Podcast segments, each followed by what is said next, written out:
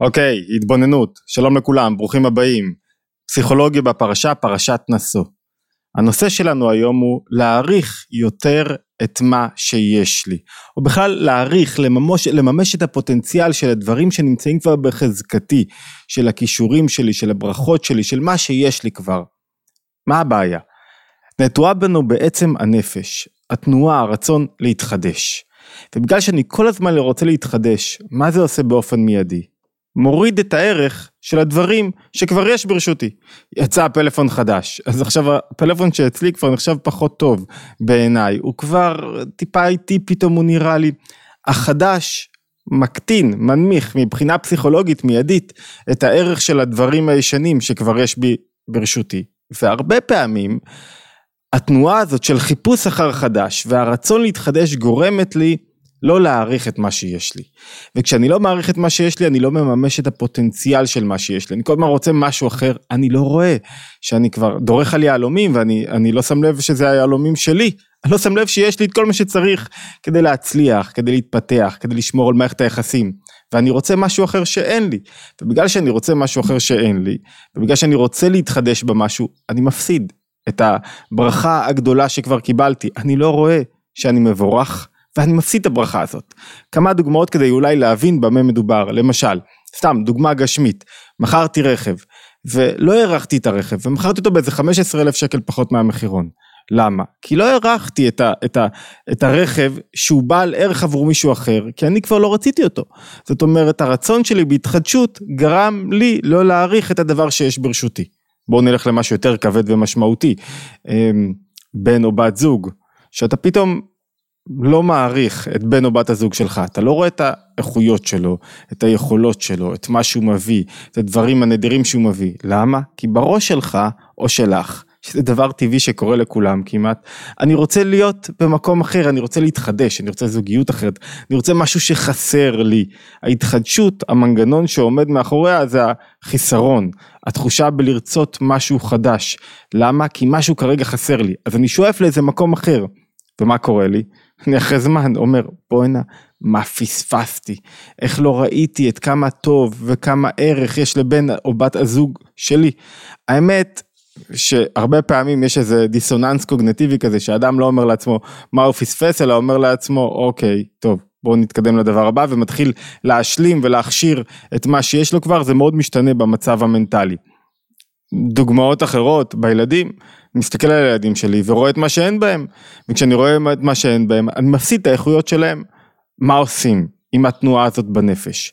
תנועה טבעית שגורמת לי לא להעריך את מה שיש לי, ואז כשאני לא מעריך את מה שיש לי, אני לא מממש את הפוטנציאל של מה שיש לי, אני לא מרחיב את זה, לא מגדיל את זה, לא, לא מנצל את זה, בעצם קיבלתי ברכות בחיים, ואני מפספס אותם, מאבד אותם.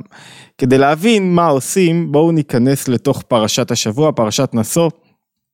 דווקא לברכה שהיא מאוד מוכרת, אני חושב לכולם, ברכת הכהנים. מה זה ברכת הכהנים? היא מופיעה בתוך הפרשה שלנו, וידבר השם אל משה לאמור, דבר אל אהרון ואל בניו, הכהנים, לאמור. כה תברכו את בני ישראל, אמור להם. מה הוא צריך לאמור להם? יברכך השם וישמרך, יאר השם פניו עליך ויחונקה, יישא השם פניו אליך וישם לך שלום, ושמו את שמי על בני ישראל ואני אברכם. מה עומד, לא, לא אה, ננתח או נפרש או נבין את כל הברכה, בואו נבין חלקים ממנה, את החלק הרלוונטי לשאלה שלנו. מה עומד מאחורי הברכה הזאת? מה הקטע הזה? שהכוהנים צריכים לברך אותנו, ובכלל, יש ברכות מוקדמות שניתנו כבר לעם ישראל בפרשת בחוקותיי, אם בחוקותיי תלכו ואת מצוותיי תשמרו ונתתי גשמכם בעיתם וכולי וכולי וישוב בספר דברים והיה עם שמות תשמעו ואז תקבלו את, אה, את, את אה, יבואו אליך כל הברכות הללו וישיגוך. זאת אומרת יש מקומות אחרים שאנחנו מוצאים את ברכת הבורא לבני ישראל. מה מיוחד בברכת הכהנים? ולמה צריכים בכלל את המתווך הזה את הכהנים כדי שהם יברכו אותנו, הרי המתווך, כל מי שהיה בבית כנסת יודע שהוא לא בעל מעלה מיוחדת, הכהנים נבחרו לשרת בקודש, למה הוא עולה ומברך את הציבור? בגלל שהוא כהן, אין שום סיבה נוספת, מה מיוחד בו כל כך שהוא כהן? ומה מיוחד אה, בברכה שלהם, יברכך השם וישמרך, וכשכהן לא נמצא בבית כנסת, מי שמכיר יודע שבעצם השליח ציבור הוא זה שמקריא את הברכות וכולם הם בחזקת כהנים, כולם מברכים. מה זה אומר בעצם? בואו נלך רגע לפירוש רש"י וננסה להבין אותו. רש"י אומר על יברכך השם וישמרך, שזה הברכה הראשונה שבה נרצה להתמקד, אומר ככה, יברכך שיתברכו נכסיך, וישמרך שלא יבואו אליך שודדים ליטול את ממונך. וזה ממש לא מובן. אני נכנס פה ל...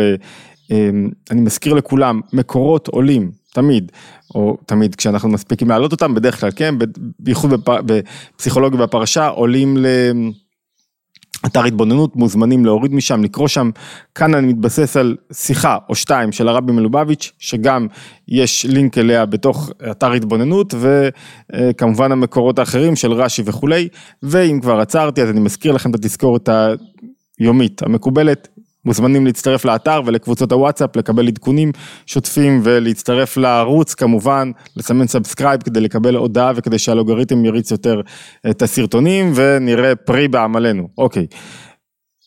מה זאת אומרת שיתברכו נכסיך? זה הברכה שהכהנים מברכים אותי ואם אין לי נכסים לא הספקתי לקנות כלום, מי יכול בימינו לקנות משהו? מי יש אפשרות לקנות איזה נכס? מה זאת אומרת שיתברכו נכסיך? אם אין לי נכסים, ומה עם כל שאר הדברים בחיים שלי שאני צריך? למה רש"י מתמקד דווקא בברכת הנכסים ומה עם שאר הדברים? אני צריך זוגיות, ואני צריך מצב נפשי טוב, ואני צריך בריאות, ואני צריך בעני חיי מזוני, כל מיני דברים שהם ענייני העולם הזה, ממי לדעה מה שאני צריך בחיים שלי. אז למה רש"י עסק דווקא בנכסים? ואדם שאין לו נכסים, ואז יותר גרוע, יותר לא מובן, הפירוש וישמריך, שלא יבואו אליך שודדים ליטול את ממונך. ממונך. אוקיי, מה זה השודדים הללו? יכול להיות שבתקופות עבר הוא היה חשש מפני שודדים, אבל אני לא רואה פה כל הזמן שודדים. כמה כבר? יש שוד, אבל זה לא... זאת אומרת, אתה בא לכהן, אתה מבקש מהקדוש ברוך הוא ברכה. זה לא הדבר הראשון שאתה מבקש, שלא יבואו שודדים ויקחו ממני את הממון, זה כאילו לס, לס, לשרטט תסריטים שחורים, להמר עליהם ולנסות להתגונן מפניהם. בדרך כלל. כשאנחנו קמים בבוקר, אני לא שוטח את כל התסריטים השליליים ואומר רגע רגע בוא נבקש ברכות כדי שהם לא יקרו לי. זה לא עובד ככה. אני לא אומר שהגשר אה, שאני נוסע עליו לא ייפול. זה לא ברכה שאני מבקש. שהרכב שלי לא יהיה לו פאנצ'ר. קורה לפעמים פאנצ'ר, לא מבקש ברכות כללו, כאלו. אז מה העניין של הברכת הכהנים ומה העניין המיוחד שמציע אה, רש"י בביאור ברכת הכהנים, ויברכך שיתברכו נכסיך, וישמרך, מה זה וישמרך? שלא יבואו שודדים ויקחו לך את הממון. בכלל, נכסים יש שני סוגים, יש מטלטלין ויש מקרקעין. למה ההתייחסות פה היא רק למטלטלין? מה עם המקרקעין שלי? שודדים לא יכולים לבוא. ולמה אחרי שקיבלתי את הברכה הזאת, יאר השם פניו אליך, יסובב עליך ויחונקה, יעשה אותך מלא חן, מסביר, יהפוך אותך לאדם חינני, ש, שאנשים רוצים לשמוע ממנו ולהיות איתו, והוא משפיע לחיוב על הסביבה. ולמה, מה זאת אומרת, ושמו את שמי על בני ישראל? מה הולך כאן? אז בואו ניכנס בקצרה כדי להבין אה, פירוש מאוד מיוחד. זוכרים את השאלה הראשונה שלנו? השאלה הראשונה שלנו הייתה, אני לא מעריך את מה שיש לי. אני לא מעריך את הנכסים שלי. אז ההסבר הוא שבברכות הקודמות שהקראנו קודם לכן, פרשת בחוקותיי ובספר דברים, יש ברכות שהאדם מקבל בכל העניינים שהוא צריך. אין טעם לחזור שוב על הברכות הללו. הברכות הללו נאמרו כבר, בסוף ספר ויקרא, הם נאמרו כבר. הברכה של הכהנים היא ברכה שונה לחלוטין, ולכן הם סוג של ממוצע, יש להם תפקיד. מה הברכה שלהם? זוכרים? שיתברכו נכסיך. מה שכבר יש לך. הנכסים זה כל הדברים, כל הכישורים, כל הכלים, כל מה שקיבלת עד היום, כל מה שיש לך, שיתברך. אתה לא צריך דבר חדש. שמה שכבר יש בחזקתך, שיגדל, ויתפתח, ויהיה בעל ערך, ואתה תראה את הערך שלו. זאת אומרת, הכהנים אומרים לי, תשמע, תראה כבר מה יש לך, תראה כמה דברים טובים, כמה ברכות אתה אוחז, תפתח את העיניים ותנסה לממש את הפוטנציאל של כבר יש לך ולראות מה שחסר לך. וישמרך שלא יבואו שודדים, דעות, כל מיני... הבעל שם טוב מסביר שלפעמים אדם הולך בדרך וקופצים עליו שודדים. השודדים, הוא מסביר, זה המחשבות הרעות שאוזקות את האדם לפעמים, וגורמות לו לחשוב שהוא כל הזמן לא במקום שלו ולא טוב לו ולא קיבל, ואין סיכוי שהוא לא יצא פצוע מזה. אלא מה? הרבה פעמים הוא מתהלך כשיכור, והוא לא מרגיש את הנזק החמור, את המכות החמורות של השודדים שתופסים אותו בדרך, שזה בעצם המכות של המחשבות השליליות שעוסקות אותו. אז שלא יבואו לך מחשבות שליליות בדבר חיסרון. אני, הקדוש ברוך הוא, ממשיך, אה, ממשיך הרש"י ואומר, הנותן מתנה לעבד, לעבד שלו, אינו יכול לשומרו מכל אדם. וכיוון שבאים ליסטים עליו ונוטל אותה ממנו, זאת אומרת לפעמים יכולים לבוא לקחת ממך כל מיני מחשבות זרות את מה שכבר קיבלת, שאתה חש במקום ביטחון חיסרון וחרדה, במקום חיבור והודיה אתה חש קורבנות והיעדר. הוא אומר, מה הנאה שיש לו במתנה הזאת? שהקדוש ברוך הוא הוא הנותן והוא השומר והרבה מדרשים דרשו בו. מה זאת אומרת? מה מסביר רש"י? מסביר הכהנים מברכים, מעבירים, הם ממשיכים את הברכה של הבורא, שכבר הנכסים שיש ברשותך, תשמור עליהם, תמצה אותם, אבל גם תראה אותם, גם תשמור עליהם מפני כל מיני מחשבות של חיסרון, גם תממש אותם, גם תוריד אותם לידי ביטוי בפועל, ואיך זה עובד. ואז כשאתה עושה את זה, באמת, השם מאיר פניו אליך, אתה הופך להיות חינני כי אתה מעריך את כל מה שיש לך. אדם שהוא כל הזמן בעצבות, בהיעדר, בחיסרון, הוא לא חינני, הוא אדם שהוא, כאילו אין לו הארת פנים, הוא לא מקבל הארת פנים והוא לא מציג הארת פנים. איך עושים את זה? בואו נלך רגע לעניין עצמו. אני מרגיש חיסרון, מרגיש שחסר לי, לא טוב לי. אתם יודעים מה? בואו נלך לרכב. לפעמים דרך דברים גשמיים מבינים טוב יותר דברים רוחניים. אז סיפרתי לאיזה נהג מונית בדרך לאיזה הרצאה באילת, סיפרתי לו שמכרתי את הרכב והפסדתי עליו איזה 15 אלף שקל. והוא אמר לי, אבל למה לא שאלת? למה לא שאלת? היית מתקשר אליי, כזה חמוד הוא היה, היית מתקשר והייתי אומר לך מה הערך האמיתי של הרכב, הייתי אומר לך בכמה אתה יכול למכור אותו, והיית יכול לזוז משם קצת, למה לא שאלת? למה לא קיבלת ממני בעצם, מה זה ברכה? הכהנים הם אנשי חסד, זה מה שמאפיין אותם. אנשי חסד הם האנשים שאמורים לחייך אליך ולהגיד לך, תשמע יחיאל, תראה כמה טוב לך, תראה, תראה כמה אתה יכול להרבות את הנכסים, את מה שכבר יש לך. זה התפקיד של כהן. מה זאת אומרת? הם הולכים לקדוש ברוך הוא, זוכרים את הנוסח? כה תברכו את בני ישראל, הקדוש ברוך הוא מבקש מהם, לכו, תחייכו אליהם, תעירו אותם, תעזרו להם להמשיך את הברכות, את הנכסים שלהם לתוך המציאות, ואז, ואז אני יביא באמת, יעזור להם להתפתח, כי כשאדם מסופק ורואה את מה שיש לו ופועל מתוך תנועה של הערכה, הוא יקבל יותר. תחשבו איזה כיף זה לתת לילד שמסופק מאושר ילד שכל היום לא מרוצה וכל היום עושה פרצוף מפואס, ילד שיודע להודות, יודע שמה שתיתן לו הוא יהיה שמח, בא לך לתת לו יותר, איזה כיף זה. אבל הילד צריך להיות בחברה, בסביבה של אנשים טובים, אנשי חסד, שעוזרים לו לראות את הטוב, אחרת אדם מהר פרא ייוולד, מטבעו הוא אגוצנטרי, הוא לא רואה את הטוב, הוא רואה את מה שהוא לא קיבל, הוא רואה את מה שאחיו קיבל, את מה שחסר לו. התפקיד של הכהנים זה בעצם להמשיך להוריד את מה ששלי כבר למטה. ולתת לזה ביטוי בחיי היומם שלי. ולכן כתוב גם אמור להם מה זה אמור להם מה, מה, מה זאת אומרת להגיד להם?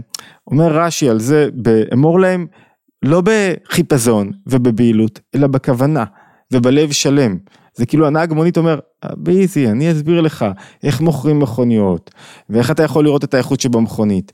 זה כמו מטפל, שאומר לאדם, רגע, אתה כל כולך לא מרוצה, בוא תראה, בוא רגע ביחד נתבונן, לא בחיפזון, לא בבהילות, בוא נתבונן. בכמה איכויות יש לבן או בת הזוג שלך, כמה הוא טוב, בוא תראה איך את הילדים שלך, איזה נהדרים האלה, בוא תתחיל לראות, טוב, נתקן אחרי זה עניינים חסרים, נכון, יש תמיד מה לשפר, להרבות את הברכה, להרבות את הברכה, זה שאני לא חושב על החיסרון, אני חושב איך לקחת ממה שיש לי ולהפוך אותו לעוד.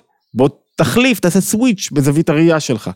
זה התפקיד של הכהנים. ואז הכהנים, כשהכהנים מחזקים את האדם, כשמברכים אותו, הם עוזרים לו להבין את מה שיש לו, להרבות את מה שיש לו, וממילא יאר השם פניו אליך, יעזור לך להיות חינני, יראה לך פנים שוחקות, יראה לך, יגיד וואו, כל מה שבראתי לך, כל הסביבה שנועדה כדי שתמליך אותי, תוריד אותי, תן לי לשכון בתוך העולם, הנה אתה עושה את זה. תפסת את האמירה של הכהנים, הנה אתה עושה את זה. אז בעצם הקדוש ברוך הוא מבקש מהאנשים הקרובים אליו, אנשי חסד וטוב, הכהנים שעובדים אותו, לכו לבני ישראל, לכו להם ותלמדו אותם איך להסתכל, איך להעריך את הנכסים שלהם.